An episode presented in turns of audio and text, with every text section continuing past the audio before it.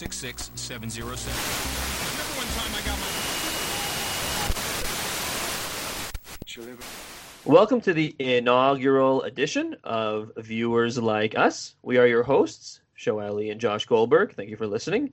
And uh, I guess, Josh, on this new podcast that we are bringing to people, because you and I have worked together for a number of years, both on and off the air in uh, local radio here in Toronto, which is where we are, I guess, recording from, broadcasting from. But uh, considering we have a shared so many sports takes and other takes as well, I figured we might as well uh, uh, branch out and get into the TV TV side of things as well yeah, we were we were thinking about it, and I remember, I think it was either bef- right. I think it was right before the Avengers, or maybe right after the Avengers, uh, the, the, final Avengers movie. We did. Uh, Showtime, your podcast, and and we liked it, and obviously we're both big TV and film fans, you're probably a bigger film buff than I am. And TV is just TV is the medium that everyone can connect over, right? Especially these days, we're inside a lot more. Sure, I'm sure a lot of people are watching movies, but when you're thinking about television these days, or or you know, when you're thinking about trying to pass the time as you're at home more and more. You're not getting as many recommendations for movies. You're getting, hey, can I binge this show? Give me a good show to binge. Is there a show that has a lot of seasons that will last a long time that I'll enjoy? And I, I feel as though television, and it's been happening for a while, I feel like it's really maybe sort of finally happened completely, has overtaken film in terms of casual interest when it comes to you know the average person. Yeah i think i would agree with you. I think for most people tv is probably uh, more accessible let's say than any other any other form right? I think video games are rapidly climbing the list but i think for most people it is really easy to turn on a streaming service turn on the tv turn on their box or whatever it is however you consume television and and watch. And i think we also live in an era, I think, too, where prestige TV has essentially become the norm, right? Like remember when remember when TV shows like Game of Thrones and I guess before that like Mad Men and Breaking Bad and so on. When when those TV shows at the beginning of the 2010s, let's say, which is crazy because that decade is completely over now, but at the beginning of the previous decade was kind of the rise of uh, of that kind of TV, that style of TV and now you see uh, you know more and more studios pouring resources into television programs. Like I, mean a lot of these things have been delayed now because of the pandemic and and the times we live in like you mentioned. But you know we, we were, we were going to get a, a, new lord of the rings uh, series right? And the joke is always you know what movies can you be can you make into TV shows now, right? Yeah. Like, I feel like it's it's only a matter of time before we get like Harry Potter remade on uh, in the in film and or on uh, TV, and I, I feel like people will people's reactions to things like that are understandably mixed, but at the same time, you TV as a format, I feel like allows you for uh, more detailed storytelling than perhaps a two hour or two and a half hour movie. Yeah, that's that's uh, that's definitely the case. You can flesh a lot more uh, out in uh, in television. Like I don't know if you uh, to to sort of sidetrack a little bit. I don't know if you have watched the the Netflix movie. I think the the Alan Yang movie Tigertail that just got released. Uh, I think last week. I watched it. It was 91 minutes of runtime and you know what? There's probably a good TV show there, or at least a, a, longer movie. And that's, I feel, as though the problem when it comes to dramatic movies, sure, action movies, comic book movies, whatever of that ilk, it doesn't need that much runtime, and they're not telling a super in-depth story but dra- dramatic movies character set movies or character driven movies need more runtime and that's why i feel a lot of the times these days some of these movies feel leave you feeling a little bit short changed changed in some respects whereas tv especially you know these days with 12 13 hours of netflix or amazon prime or whatever platform it is they have more leash to really dive into stuff. And then obviously you get more seasons and you get more and more. And sometimes these shows don't have their footing right away these newer streaming service shows like Ozark, for example. But the the longer they go on and the more confident they get that they, you know, have the opportunity to tell a story, I find that they start to find their footing more and more.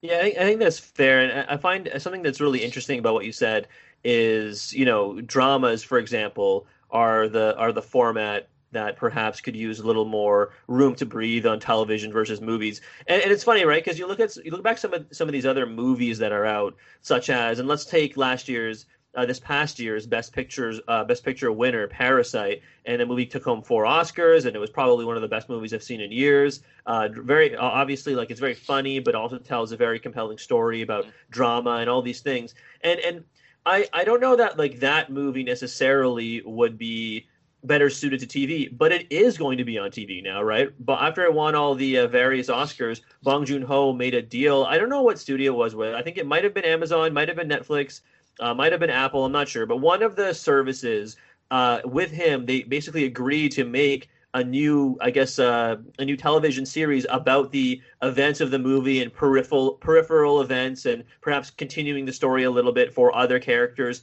And and it's funny because I don't think that's ever really happened before, where a movie that's won Best Picture has necessarily gone on and and become had had another life, let's say, on the small screen.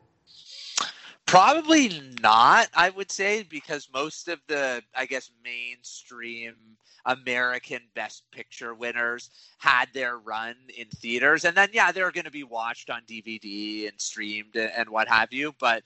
Uh, Parasite wasn't readily available, I guess, to the general public, I guess, on this side of the world and in Europe as well when it had its initial run. And like anything, and the same thing happened after the Oscars. When it won the Oscar, the demand went way up. It started being re-released uh, at, in different theaters in major North American and Western European cities. And I think it's coming to Crave. I want to say sometime in May, and I'll give it another watch. Like I, I saw it in theaters months and months ago. I can't remember exactly when I saw it, like when it was first out, because I was curious and I had heard great things but now I have another opportunity to see it again, and I'll be certainly curious uh, uh, in terms of how it re-watches because a lot of TV watching for me is rewatchability. Like a show to me needs to be rewatchable for it to really earn my my stamp of approval. My my satisfaction needs to be tided over multiple times and that's why all of my favorite shows are what they are because I've watched them tons and tons of times and I can get new things. I can glean new stuff upon each rewatch. And I'm curious if a movie like Parasite is, going to do that. I imagine it will. I think it probably will. It, it, it definitely has the broad appeal uh, where it's it's funny and it's uh, it now has name recognition, right? Because of course it won Best Picture, won Best Director, and so on. So if that's the case, I feel like people are at least willing to give it a chance. And if people like Bong Joon Ho are, are behind it, then I do truly believe that uh, people will also continue to perhaps engage with his work, and we'll see. We'll definitely see how uh, his his work on the big screen translates to the quote unquote small screen, as I said before.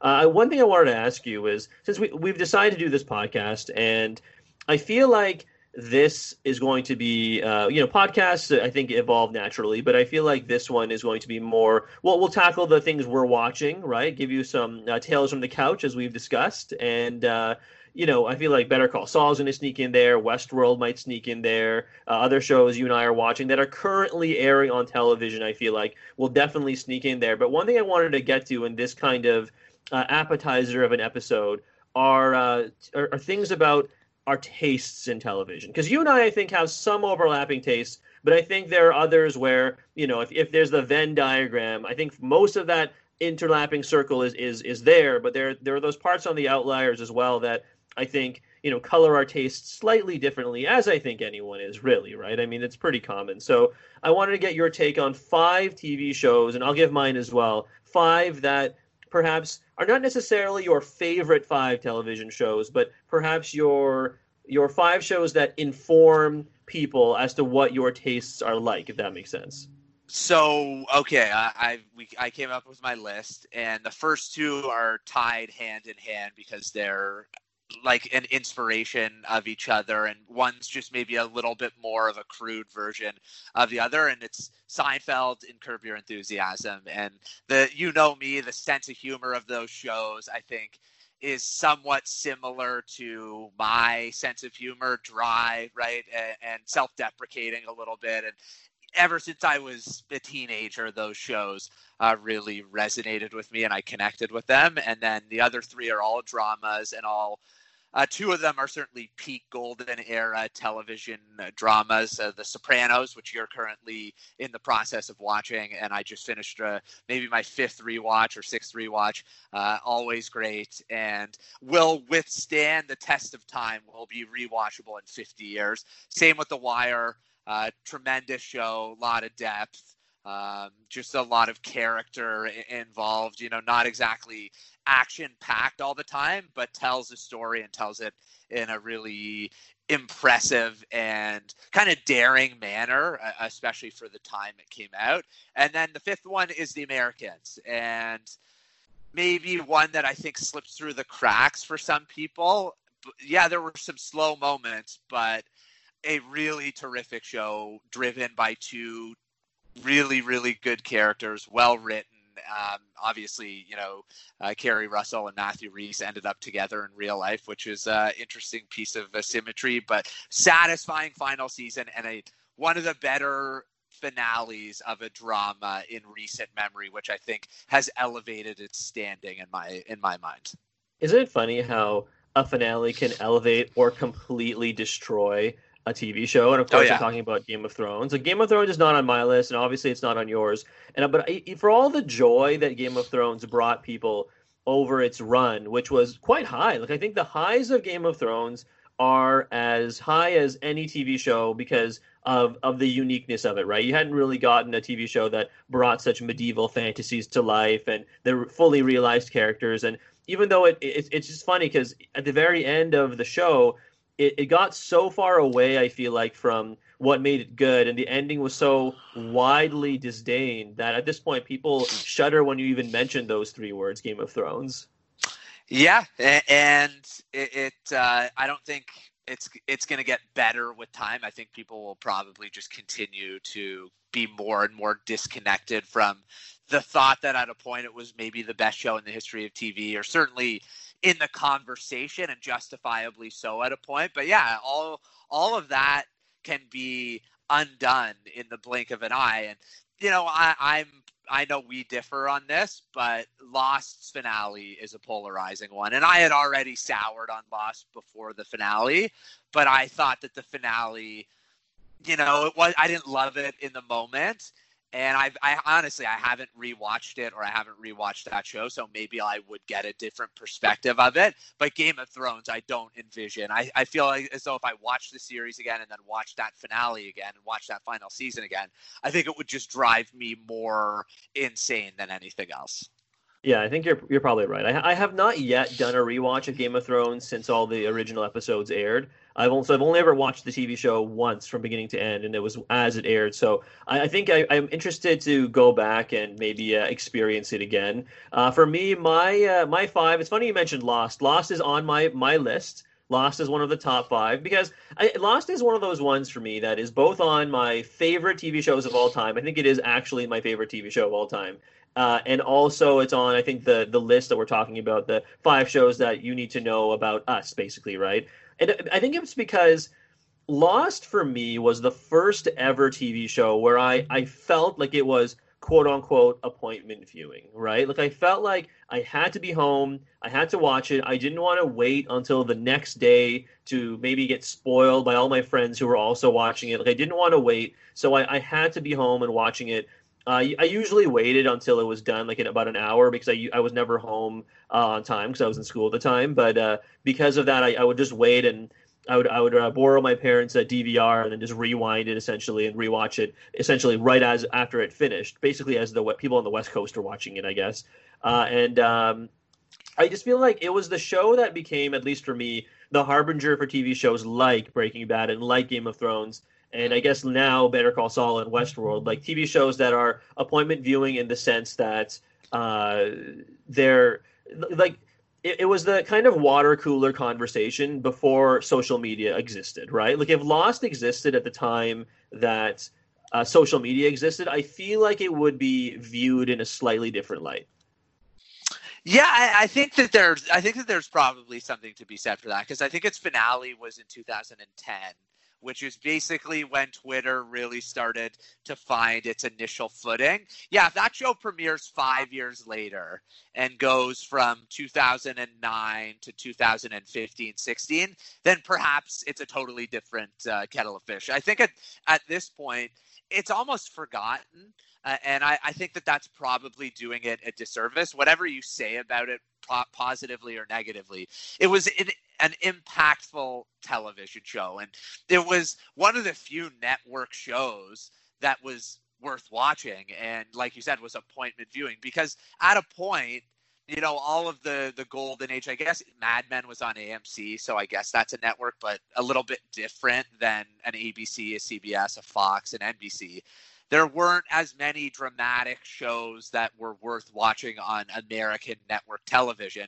And Lost was able to break that mold and be extremely watchable and a water cooler, coffee maker uh, kind of show at the office. And honestly, since Lost, there aren't that many dr- dramas on American network uh, cable networks that have filled that mantle. It just hasn't really been something that the networks have had a ton of success with. Yeah, it's true. I, I feel like I, I feel like they, they've really tried and failed to capture the kind of the kind of gotcha feeling that Lost really put out there, like ending every episode on a on a hard cut to black and just the Lost title card. And so many TV shows have come close, and I think a lot of TV shows since then as well, like the ones we mentioned, Breaking Bad and Mad Men, and and Game of Thrones later on, and yeah, like, like other other shows like that, I think have definitely surpassed Lost in storytelling and the kind of stories it was telling. But I mean, without Lost, you don't get shows like the recent Watchmen, which was really good, or you don't get shows like The Leftovers, which honestly yeah. I could have I could have I could have substituted Lost for for The Leftovers really on this good. list because it is absolutely fantastic. But I think the other the other four on my list, I have The Wire. That's I think our only crossover for all the reasons you mentioned. It was absolutely fantastic, and I think a lot of people are are at least for me correct in when when they say. Uh, that that The Wire is maybe the best TV show of all time, and, yeah. and that's so subjective. And maybe you like comedies, maybe you like dramas or what have you. But I still think that pound for pound, The Wire is truly the best television show ever. Uh, I was really happy to get it on uh, Amazon Prime Day, I think a couple years ago, the Blu-ray, which was really nice, the complete series. So I, I, I rewatched that every couple of years. Uh, and rounding out my top five are uh, three kind of lighter shows. I have Frasier on there which is funny because it's it's a rare a rare example I feel like of a show that perhaps was at the very least as popular, but maybe at, at its height was maybe even more popular than the show that it, was spawned from, Cheers. Uh, in terms of ratings and awards. Like, and of course, Cheers was more of an ensemble cast versus Frasier, which was more focused on these specific people. But it, it's crazy to think that Frasier is is so widely beloved and, and Cheers. Not that Cheers isn't, but it's definitely viewed differently because Frasier exists as a television show. And I think Frasier actually ran for longer than Cheers did, if I'm not mistaken, by the by the end of its run at the very least. Uh, and then rounding out, yeah, the, the last two shows, Parks and Rec, which I I think is, I mean, it's it's the same kind of uh, let's say kind of shows as that Mike Schur makes, like The Office and. Uh, Brooklyn Nine Nine and The Good Place and so on, and those are all really good shows. But Parks and Rec is the most, I think, wholesome one, and for that reason, it, it kind of stands for me at least a cut above. I, I really like all the characters, especially when they once they found their footing in season two. And, and, and the last one on my list is Firefly, just because sci-fi is uh, near and dear to my heart, and I feel like Firefly is my favorite sci-fi television show. I just got finished watching The Next Generation Star Trek, but at the same time, I think Firefly is a more unique, uh, a more unique setting. It kind of combines the sci-fi and and westernized elements, which maybe is the reason I like Westworld so much. But at the same time, yeah, I think those are my those are my five: The Wire, Frasier, Parks and Rec, Firefly, and Lost. Eclectic mix, right? Like of uh, past and, and more present dramas, comedies. I guess I had a couple of comedies in there as well, but uh, Frasier's an interesting one. I, I like Frasier. Every time I, I, see it on, I'm happy to watch it, but it's not one that I've made a uh, a concerted effort to watch start to finish. Yeah, Frasier.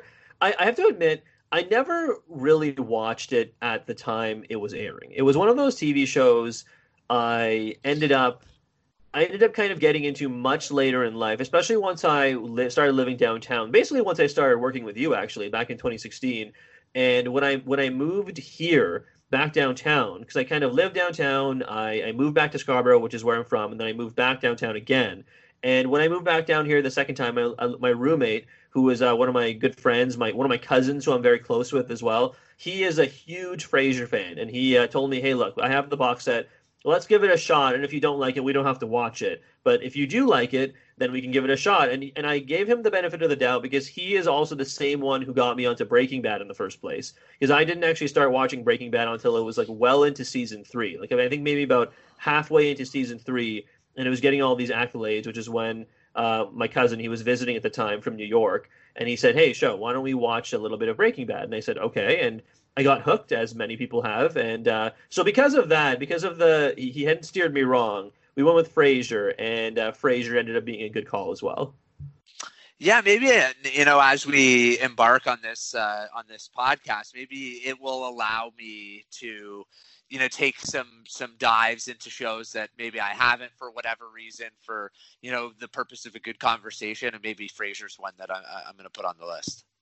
I think for me, the the one that I've started taking a dive into, and you said it earlier, is The Sopranos. I, I just I never gotten around to watching it, but it is uh, it's great so far. I've already absolutely crushed season one. Uh, I'm a couple of episodes into season two. I think I just finished episode two of season two last night. Uh, but my, my, because my uh, aforementioned roommate is into it as well. He's in his, he's at his girlfriend's this weekend, so I, have decided to uh, wait until he returns uh, tomorrow night to finish to continue watching any more uh, Sopranos. But I, have I've I've been very encouraged by what I've seen so far. It is absolutely excellent, and everyone who I've told that I've embarked this journey on, from our fellow uh, coworkers at Sportsnet to all our different friends and family, every single one of them have uh, endorsed The Sopranos, and I mean it is regularly in the list of greatest TV shows and greatest performances of all time. So I guess that's not a surprise. We're gonna have to uh, do a regular uh, podcast episode update on where you are with the Sopranos and you know talk about some of the stuff that's going on in the show at the time so we can uh, have that kind of forum to have that kind of conversation. Absolutely. What what is the before we uh, wrap up our, our inaugural episode here of viewers like us? What do you think? What do you think the show you want to cover the most pressingly is? Probably Better Call Saul because it's about to finish as we record this on a Saturday late afternoon. The finale is two days from now on Monday. I feel as though this season and some of the moments of this season and what I imagine is going to be a pretty explosive finale are going to require a fair bit of conversation. Yeah, the, the finale, I believe, is titled something unforgivable. So I, am yeah. wondering, oh, that could be anything, honestly, yeah. right? Like that could be something really small to something huge. So I'm, uh, I and you are both looking forward to it. I'm much like with Lost, Josh. I'm the kind of person who will watch Better Call Saul the day after, so I'll probably watch it on Tuesday. So uh, i am probably not going to text you at all on Monday. Yeah, don't because I I've, I've, been watching it at like starting nine thirty on Monday night. Just let it uh, record a bit, and then you know, so I can fast forward through all of the commercials. And yeah, I'll, have it done by eleven o'clock on Monday night. So yeah, we'll we'll have to reconvene either late Tuesday or uh, or on Wednesday morning. All right, so we'll sneak in uh, some Better Call Saul talk. I'm sure actually that'll be a big focus of it uh, going forward. Josh and I have had uh, some spirited debates in the past about uh, what what is better, Breaking Bad or Better Call Saul? I think we both lean on one particular side, but we'll get into that on the next episode. Uh, I'm sure some Westworld talk uh, and some and some Sopranos check-ins will be in the near future as well. But uh, thank you so much for listening to the inaugural episode of Viewers Like Us. We are your hosts. I'm Sho Alli, and alongside me, Josh Goldberg for the ride. We will be bringing you our TV opinions and reviews every weekend. We hope to have you again next time.